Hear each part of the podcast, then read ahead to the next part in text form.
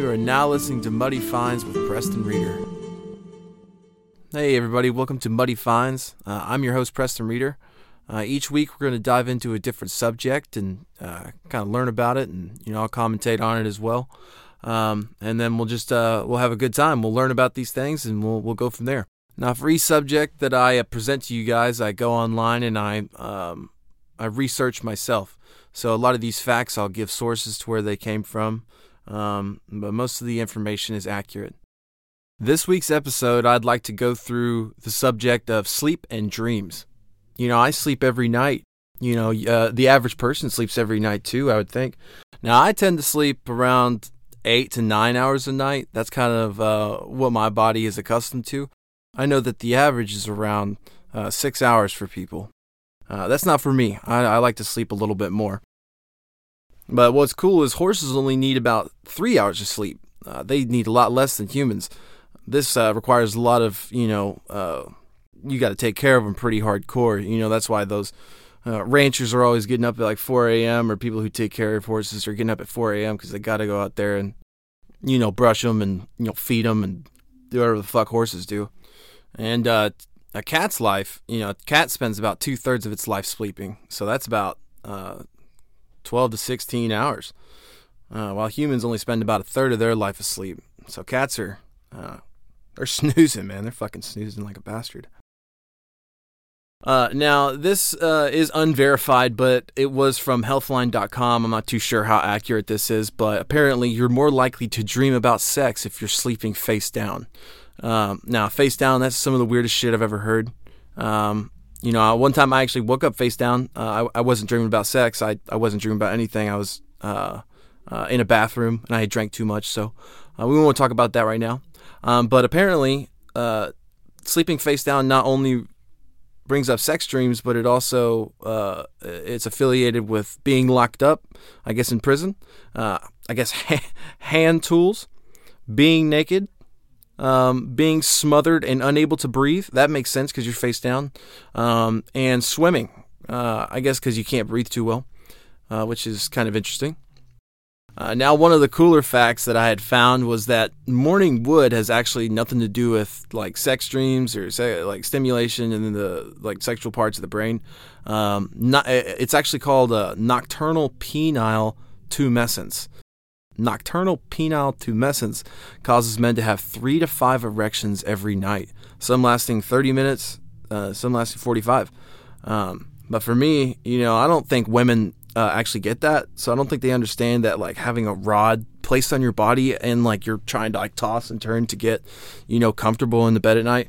That like you just have this stick that just like and it's part of your body, so you feel it. It just like goes into the bed, and then you just like wake up in like pain and you're you just have to kind of like kind of like like brush it off, which is which is a hard thing to do, especially when you're trying to go to sleep. You know, you just like pretty much mangled your dick, turned it to a fucking banana. But you know, I guess everybody's got their own problems. Also, one in four married couples sleep in separate beds, according to the National Sleep Foundation. Um, I get it. You know, if if I was sleeping in, if I was married, you know, I know I'm with that person. You know, whenever we, you know, were to have sex or anything, of course, you know, go to the bed or something. But to sleep there with the same person forever, like, fuck me. That's a that's probably a you know because I'm always kicking my leg. I know if somebody was kicking their legs next to me when I was trying to go to sleep, I I, I punched them right in their fucking dick. Not that I'm you know gay. I'm not going to be sleeping with somebody that has a dick, but you know I punch her right in her her cooch. Um, but you know, sometimes people kick their leg. I, I always kick my leg for some reason whenever I go to sleep. I'm kind of jittery like that. I always got the leg bouncing and stuff like that. But hey, you know, you do what you want to do. If you want to sleep in the bed with the same person forever and kind of be uncomfortable, then, you know, go for it. Uh, but if you want to be comfortable and sleep in your own bed from time to time, then, you know, kudos to you. Now, another fact is that men are two times more likely to dream of sex about someone that they've known that they've met in the past, uh, while women are two times more likely to dream about a celebrity, which is pretty interesting.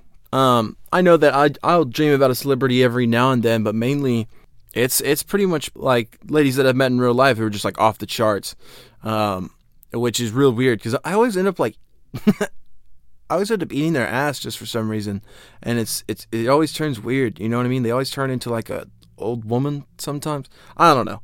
Now another thing that I have experience with is sleep deprivation. Now I'm not going to tell you exactly how I cross paths with sleep deprivation, um, but apparently sleep dep- deprivation will actually kill you quicker than starvation. Uh, and ap- according to Quanta magazine, sleep deprivation seemed to kill puppies much more quickly than starvation. um, I don't know how they came uh, across this this study, if this is an actual study, or if they just happened to have a whole bunch of puppies who they didn't feed, and then some they didn't. some they kept up through the night. Um, but hey, uh, that uh, uh, it's happened, so we can't do anything out. Think about it. Thank you, Quanta Magazine, for that. Uh, she, report, she reported the total absence of sleep is more fatal for the animals than the total absence of food. Uh, that's a pretty gnarly uh, thing, but apparently it's true. So, well, at least for puppies, it is. I would imagine. I don't know if it would be the same thing for a, a person. You know, well, well, I'm not honestly too sure. I know that people sometimes go a really long time without food, but people also do go a real long time without sleeping. I don't know. That's a question for the scientists. So that's good. Now, a cool way that you may be able to see if you have sleep deprivation uh, is to watch the time that it takes you to go to sleep. So if it takes you five minutes or less, you may have sleep deprivation. If it takes you 10, you know, you probably should get a little bit more sleep, but you're probably good. 15, you're probably straight. Now, if you're takes you 45 minutes to go to sleep, then there may be a different thing you need to try. You know, go to sleep less, stay up, stay up more. Anyways, uh, sleep is actually different for men and women. Uh, according to the National Sleep Foundation, male and female circadian rhythms are slightly different. On average, men have a longer circadian rhythm by six minutes, meaning they feel less tired in the evening, uh, while women are likely to have a short a shorter cycle, meaning they are more prone to waking up early. So women are usually early birds, and you know guys are usually the night owls. Uh, I wonder if that has to do with like genetics. You know, maybe women have been getting up so early for such a long time since they were like doing women shit that it kind of just like got engraved into their DNA. So now they just wake up real early so they can continue to do women shit uh, which is kind of cool to think about. And according also to the National Sleep Foundation, uh, 15% of people around the world sleepwalk, and apparently, uh, contrary to popular belief, you can actually wake them up when they're sleepwalking. Um, I don't know if I necessarily believe that 100%. I did find a video of a guy who was sleepwalking and got woken up, and he like threw something at the woman that was waking her up. Uh, it was a t- I think it was a TikTok that I saw, but yeah, he like throws at her. So if he like had a knife, I mean, like, and he somebody tries to wake that guy up, I mean, someone could get a knife to the jugular. That's not safe. You don't want to go waking up somebody with a knife, uh, uh in my opinion. Uh, but hey, you you know got to do what you got to do. Also, apparently, within five minutes of waking up, on average, half of the dream is already forgotten. Um, I know not me though. Uh, I have some pretty fucked up dreams, and they stay with me for about like uh, I don't know. I'm still thinking of one I had from today um, that's been sticking with me. So what's it now? 129. I woke up at 10. Uh, yeah, I stick with you. Uh, I'll take it if you know if you're just the average dreamer who you know doesn't you know pay attention to his dreams or their dreams. For me, I kind of like to see what goes on up in there. You know, it's interesting. You see some things that you you know you don't want to see sometimes, and uh, also you see some things that you you do want to see. Uh, I know uh, lucid dreaming is you know common among people who who sit there and you know write in their journal and or keep a dream journal and journal every day. I know for me, if I were to keep a dream journal, that would definitely make me more likely to be able to control my dreams like I have in the past.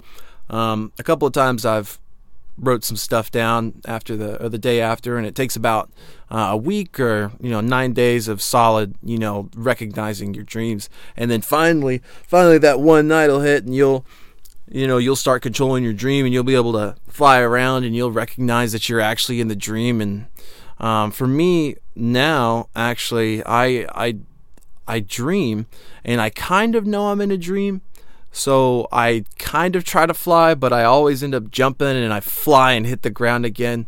Um, that's not as fun. And then I'll be, like I said earlier, I'll be hooking up with chicks. Then they'll turn it into like this weird, nasty like thing. I don't know. It's a pretty crazy experience whenever you can control your dreams like that.